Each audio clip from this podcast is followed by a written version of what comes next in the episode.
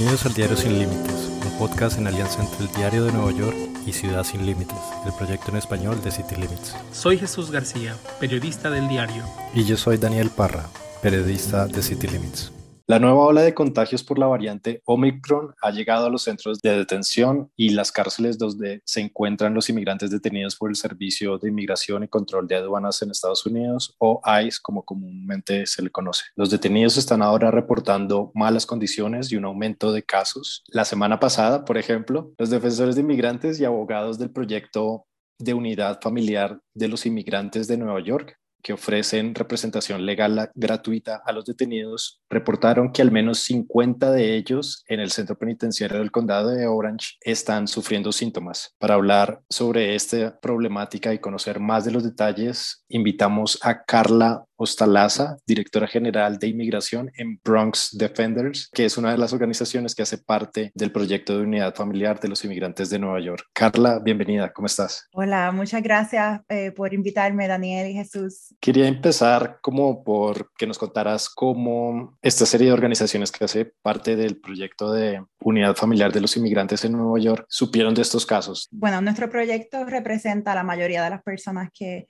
tienen casos de inmigración y están detenidos. Ah, nosotros representamos a todo el mundo que está en proceso de deportación, que están detenidos y que no pueden pagar por un abogado. O sea que la mayoría de las personas eh, cumplen esos requisitos. Entonces, muchas de estas personas, ahora mismo todas estas personas están detenidas en el condado de Orange. Entonces nosotros tenemos muchos clientes que nos están ah, dando información sobre, sobre esa cárcel en particular. Entonces nos están comentando cómo son las condiciones eh, y cuáles son las cosas a las que ellos no tienen acceso. Y esto tengo que decir que también ha sido un poco difícil tener la información, aun cuando nosotros tenemos tantos clientes en esa cárcel, porque aún antes de, de la pandemia en esta cárcel las comunicaciones eran complicadas, el sistema de video no funciona muy bien, a veces no hay disponibilidad, a veces solamente hay disponibilidad por media hora en un día, además que no hay visitas privadas realmente y ahora con la pandemia no hay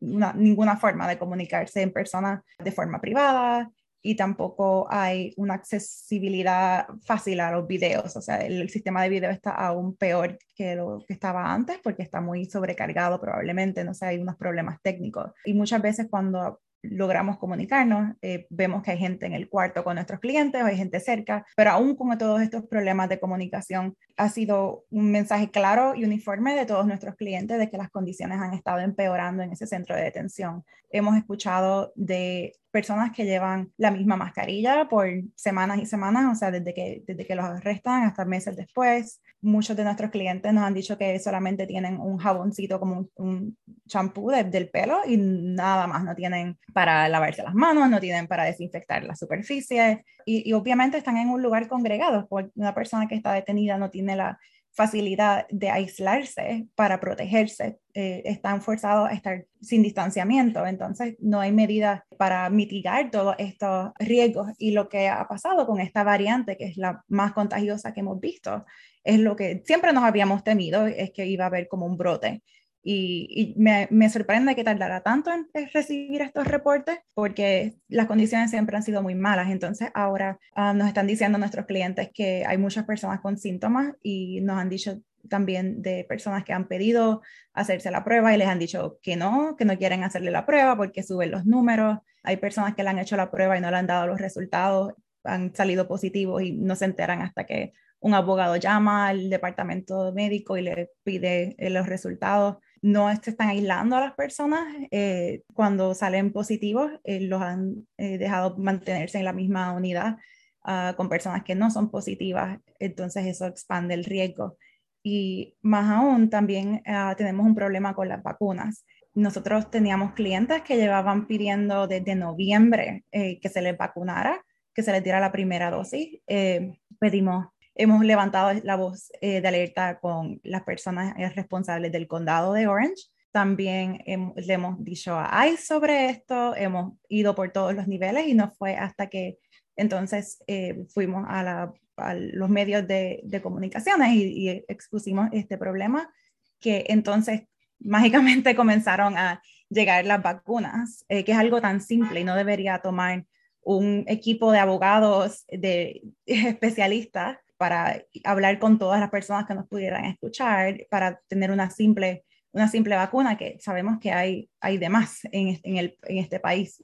Y ahora, pues entonces, ya a tres de nuestros clientes lo han vacunado desde que salió el reporte en los medios. Claro, ahora el problema, ahora o, o el foco va a cambiar a asegurarnos que las personas eh, les den su segunda dosis, su booster. Imagino que aquí no acaba el, la lucha, pero es, es, bueno que a lo menos ya están eh, trabajando en un poco de, de, con un poco de inmunidad o al menos uh, trabajando de adquirirla. Pero realmente no hay forma de estar seguro. Sabemos que también esta cepa del, del COVID uh, no deja de de ser contagiosa cuando una persona tiene la vacuna y nuestros clientes, muchos tienen factores de riesgo porque los factores de riesgo para el COVID, o sea, alta presión, problemas cardíacos, problemas de diabetes, obesidad, son los mismos problemas que están rampantes y, correlacionados con la pobreza, con, eh, con ser inmigrante, por la condición de cuán precaria eh, son las condiciones de vida. O sea que nuestros clientes están inherentemente a riesgo con el COVID, pues nos preocupa mucho y realmente la única forma de asegurar que las personas estén seguras es no detenerlas. La única forma de arreglar los problemas de, de salud en los centros de detención es no tener centros de detención. Nosotros ahora mismo estamos apoyando un proyecto de ley que está eh, pendiente en la Asamblea Legislativa de New York, que se llama uh, dignidad, no detención, que entonces haría que los centros de detención eh, cerraran en, en, New York, o sea, le prohibiría a condados como el condado de Orange eh, hacerse de dinero por, con el sufrimiento de los inmigrantes, de detenerlos y cobrarle entonces a ICE para, que, para mantenerlos detenidos.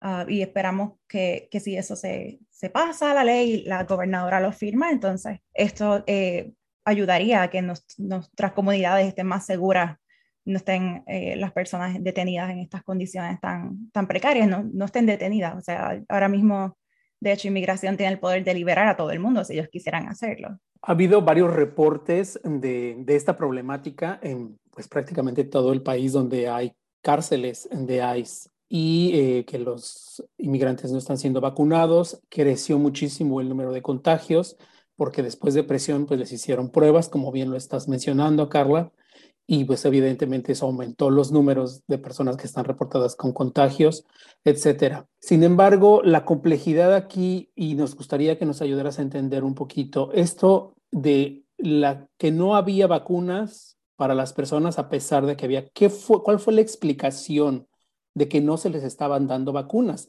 Cuando está una orden federal para que la administración, digamos, por lo menos la administración desde aquellas empresas que colaboran con el gobierno estén distribuyendo las vacunas. A nosotros nunca se nos ha dado ninguna explicación. Uh, de hecho, se ha negado el que haya un problema. Entonces, ahí no, no hay más conversación. Si, si alguien te dice que no hay problema, que lo que tienen que hacer es eh, las personas registrarse, eh, poner su nombre en una lista que hay en, los dormitorios del centro de detención para entonces recibir la vacuna. y cuando les decimos, por ejemplo, sí, esta persona puso su nombre en noviembre, lo que nos dicen es vamos a investigar y después aparece la vacuna. O sea, no hay, no hay una, no nos dicen el por qué están escasas o por qué no las están haciendo accesibles. De hecho, el, en una reunión que tuvimos con los eh, directores de ICE de nuestra región, Ah, le preguntamos por, por, números de vacunación, o sea, las cifras de vacunación en los centros de detención, si están diciendo que sí están disponibles.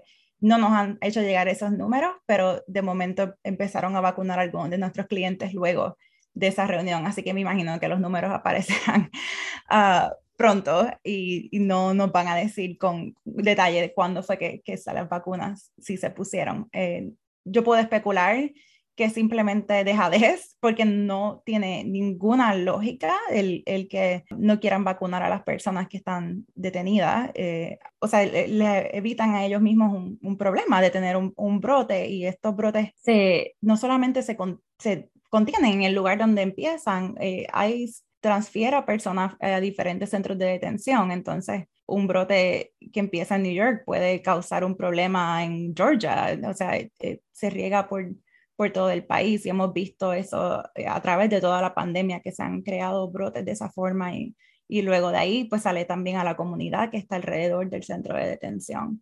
O sea que no tiene sentido el que no, no quieran hacerla accesible, pero hay una cultura de, de negligencia y de dejadez y de descuido ah, hacia las personas que están detenidas a su cargo y ellos tienen una responsabilidad legal de hacer el acceso a la salud eh, disponible y de, y de proveer para, para, que las personas tengan un mínimo de condiciones dignas mientras están detenidos y eso es algo que, que se pueda decir, claro, o sea, estar detenido en sí mismo es, una, es algo que no, no presenta una situación digna para una persona, pero por lo menos que tengan acceso al más básico, cuidado médico. El um, sistema que tiene ICE montado en línea para reportar los casos positivos que, tienen ellos ahorita en este momento. Reporta en este momento, lo estoy viendo, cero casos positivos en esta cárcel de Orange. Cuando con City Limits reportamos sobre esto la semana pasada, ICE no quiso decir nada.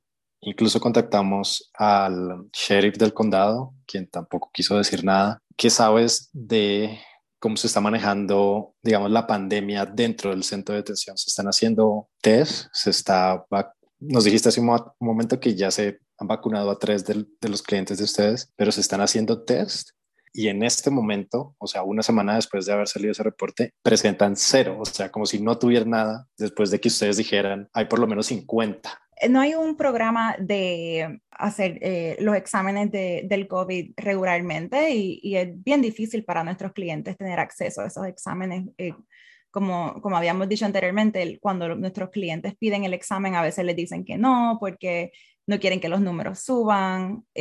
o sea que es, bien difícil obtenerlo.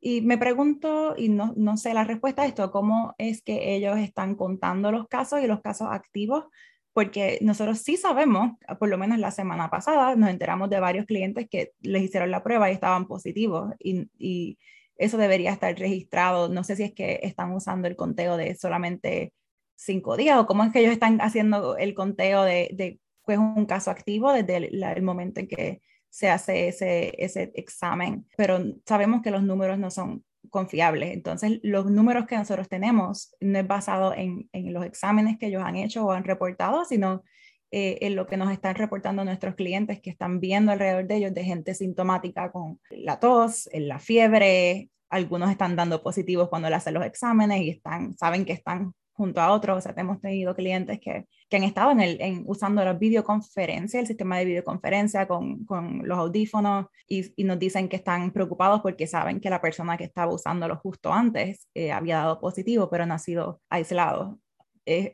sabemos que con una cepa tan, tan contagiosa esos números no pueden ser reales. O sea, ahora mismo la gente se está contagiando en la comunidad, se, está todo el mundo contagiando sin saber exactamente dónde lo consiguen. Y, han salido una vez y fueron al supermercado y regresan y están enfermos. O sea que uh, personas que viven en, congregados de esa forma están a muy, muy alto riesgo. ¿Tienen planeado presentar alguna demanda por pues, este acto de negligencia que están enfrentando esta, esta prisión? Eh, ya hay una demanda que se presentó por la Unión Estadounidense de Libertades Civiles justamente por, por no atender casos de COVID, por no vacunar a las personas. Esto fue en Washington, pero ¿ustedes van a hacer algo al respecto? ¿Se sumarían de algún modo con respaldo a esa o están planeando sumar a la campaña? Digamos como siguientes pasos más fuertes, un poco para buscar responsabilidad nosotros siempre estamos pendientes de, de cómo podemos eh, proteger los derechos de nuestros clientes, ya sea con acción directa, eh, con, con, demandas eh, particulares o de grupo. Nosotros ahora mismo teníamos un cliente que hubiese podido estar en esa, en esa lista, pero sí se le dieron el booster justamente antes, o sea que no estaría cualificando para, para esa demanda, pero nosotros siempre estamos al pendiente y conectados con, con, los grupos que están poniendo estas demandas. Nosotros estamos tratando de, de, hacer que nuestros clientes tengan las mejores condiciones, o sea, de todos los medios que podamos. A través de la pandemia, nosotros hemos llevado muchas uh, demandas en la Corte de Distrito con un tipo de, de recurso que se llama el habeas corpus, que es para nosotros eh, cuestionar o pasar juicio sobre la legalidad de cierta detención y una de las Um, motivos o de los, las bases principales que hemos traído en estas demandas es la, el riesgo a nuestros clientes eh, por el COVID y la condiciones eh, que se encuentran en los centros de detención. O sea que básicamente diciendo que la detención de alguien es ilegal porque los está prácticamente poniendo en una situación donde pueden morir y que es totalmente desproporcional e inhumano, o sea, ilegal tener a alguien en esas condiciones. Ah, y tuvimos cierta victoria, muchas personas fueron liberadas a través de esos recursos, eh, otras eh, no fueron tan exitosas, o sea, es difícil a veces llevar casos eh, legales por muchas razones técnicas a veces, dependiendo, eh, o sea, la persona que esté pasando juicio y, cuál sea su visión de, de, los casos y de mundo. Y, o sea, que nosotros sí evaluamos eh, recursos legales en esta forma, pero también tenemos en mente cualquier otro recurso que podamos usar para, para lograr nuestro objetivo, porque sabemos que, que el sistema legal no es justo y que no siempre nos va a dar los resultados que nosotros necesitamos o con la rapidez que lo necesitamos. Ustedes como organizaciones obviamente están siempre en contacto con una red de organizaciones a nivel nacional que han sabido de estos, esta nueva ola de contagios en los centros de detención a nivel nacional. Sé por reportes que se han hecho que más o menos el número de casos se ha incrementado más o menos 520%, pero quisiera saber de parte de ustedes más o menos qué han visto, cuáles son las situaciones en distintas áreas del país. Nosotros hemos escuchado esa misma experiencia, eh, no solamente los números reportados y también la experiencia de personas que están detenidas en otros lugares ha sido consistente con, con esos reportes eh, de que ha subido mucho el número de contagios, eh, las personas se sienten menos seguras cuando están detenidas en, en por estos brotes que se están dando en otros lugares. Así que sí, los números han subido y, volviendo al tema de, de, los exámenes y de la disponibilidad de esos exámenes, no estoy segura exactamente cómo otros centros de detención manejan eh, la situación de los exámenes, pero eh, me sospecho que no es exclusivo de la cárcel del condado de Orange, que no haya un programa regular de, exámenes eh, para el COVID. O sea que es muy posible que las cifras eh, no sean, eh, sean reportadas, sean menores de las que realmente existen en, en casos positivos. Y, a través de la pandemia se han visto, se han reportado también eh, los brotes que, se mueven entre centros de detención. Por ejemplo, hubo un momento en que ICE decidió mover un montón de gente, creo que era de Florida al área de Washington, D.C., porque querían usar los aviones para otra cosa. Entonces no tenía ningún, ninguna razón que era por las personas que estaban detenidas o por el caso de inmigración, sino que era como un pretexto y eso causó un brote en el área de, creo que, creo que fue de Virginia, si no, si no me equivoco. Ah, pero han habido muchos ejemplos como, como esos también. Además del problema de COVID, que bueno, ya de por sí es bastante grande, ¿qué otros problemas de salud están enfrentando eh, las personas que están siendo encerradas y que no están teniendo, digamos, la, atención adecuada. O sea, ya había un problema de atención médica en este espacio en particular, por ejemplo. Sí, siempre han habido problemas de la atención médica en los centros de detención siempre ha sido pésima, totalmente insuficiente, tanto de salud física como salud mental. Nunca se ha visto bien, bien cuidado. Por ejemplo, el sistema de cómo uno tan siquiera pedir hablar con, con un médico, recibir asistencia eh, profesional, no tiene que poner su nombre en, en, una lista y esperar a que lo llamen. Hay veces que pasan días y días y una persona solamente, qué sé yo, quiere como una Tylenol para el dolor de cabeza o una medicina básica y pasan días y no lo, no lo reciben. Hemos tenido clientes que han desarrollado enfermedades crónicas serias o que han empeorado sus condiciones crónicas a un punto extremo. O sea, hemos tenido personas en, en otros centros de, centros de detención donde no ha habido, por ejemplo, un cuidado de la dieta que las personas necesitan eh, cuando son diabéticos y tenemos un cliente que básicamente perdió su vista mientras estaba esperando por meses a resolver su caso. Y es algo que, que siempre tratamos de llevar y, y, dejarle saber a los jueces que esto está pasando, pero no hay mucho que ellos pues, no tienen el control sobre los centros de detención realmente. O sea que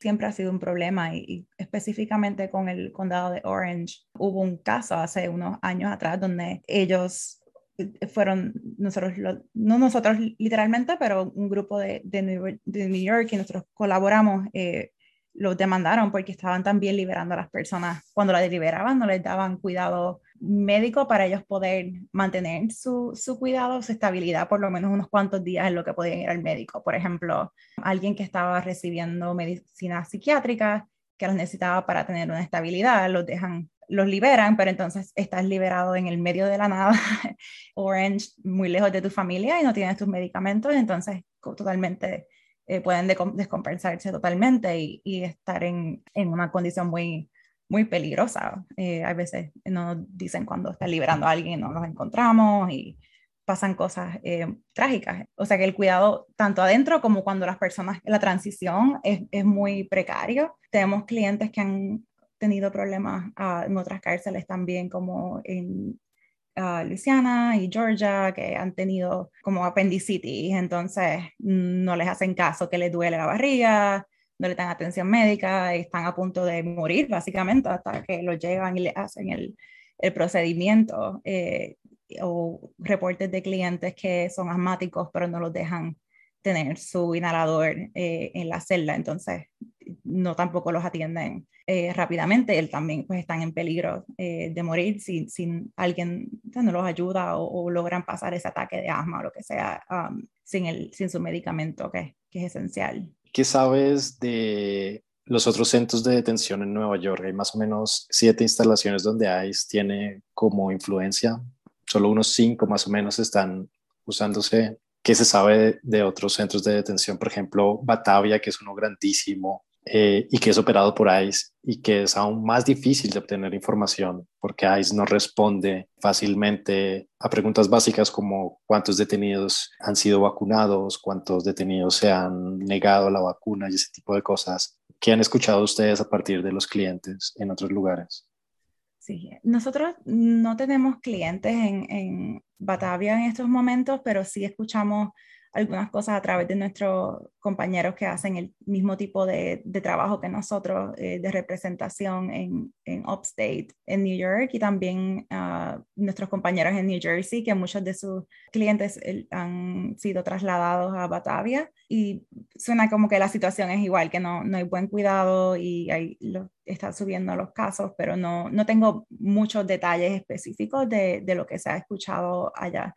Uh, pero nunca he escuchado cosas positivas de, de estos centros de inmigración, o sea, que de detención, así que me imagino que, que no, no, está, no está muy bien. Y... Sobre esta parte que comentabas, esta ley que se está trabajando en Nueva York para prohibir cárceles de ICE, algo que ya sucede en New Jersey y que, bueno, yo he preguntado a algunos de los activistas, incluso aquí lo pregunté un poco siendo como abogado del diablo, es decir, esto tiene finalmente un doble filo de algún modo. O sea, puede beneficiar a los inmigrantes y puede perjudicarlos también, porque al no haber cárceles cercanas en las áreas, los mandan a otros estados.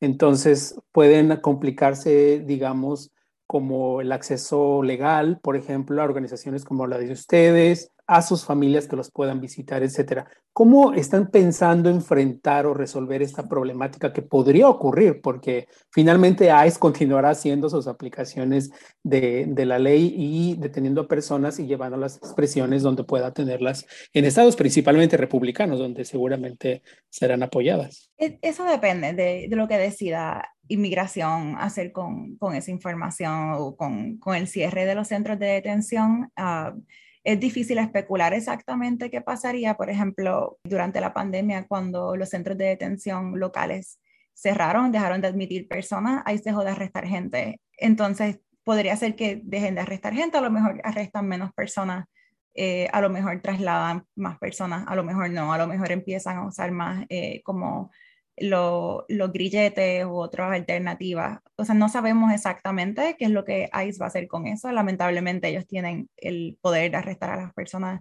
y aún cuando hay centros de detención, nuestros clientes eh, a veces los, han los trasladan a otros lugares luego de que terminan su caso frente a la Corte de Inmigración. O sea que no hay una cura mágica para decir yo voy a abogar por esta cosa para entonces solucionar el problema que no sea eh, abogar porque el Congreso repela las leyes que permiten que ICE detenga a las personas. pero nosotros sí sabemos que si se hace, si hay el espacio, si hay las cárceles, ellos las van a llenar. Entonces, nosotros queremos achicar e, esa posibilidad de que ellos sigan llenando las cárceles con, con nuestras comunidades. En cuestión de, del acceso a los abogados, pues yo creo que eso se, se, sentía en algún momento como, como algo que no podíamos superar, que sería tan difícil, pero la pandemia nos ha dado una gran lección de qué es lo que se puede hacer de forma remota y una práctica de cómo nosotros podemos eh, representar a las personas, aun si están lejos. Nosotros eh, por mucho tiempo no, no, podíamos entrar a los centros de, de, detención, o sea que no importaba que fuera, estuviese la gente en, en, New Jersey, donde estaban muchos de nuestros clientes, o en el condado de Orange, en New York. Nosotros, es como si estuviesen igual, eh, podrían estar en California, no, no daba lo mismo porque no los podíamos eh, ir a ver y, como quiera continuamos representándolo, acompañando a su familia, dándole apoyo y, representación eh, legal. O sea que sí hay formas de, de uno trabajar dependiendo de, de, cuál es lo que ICE escoja, pero nosotros no, no, no, pensamos que la ciudad, las ciudades en Nueva York, que las localidades deban estar en el negocio de, de coger dinero de, de ICE para, a, través de, de, la detención y el, y el dolor de, de, las familias inmigrantes. Bien, Carla, muchísimas, muchísimas gracias. Gracias. y muchas gracias. Muchas gracias. Esto es muy divertido. sí. podríamos estar aquí horas, ¿eh? pero es muy divertido. siempre salen más preguntas y bueno. Es un, placer y, y súper divertido, así que um, vale. cuando quieran.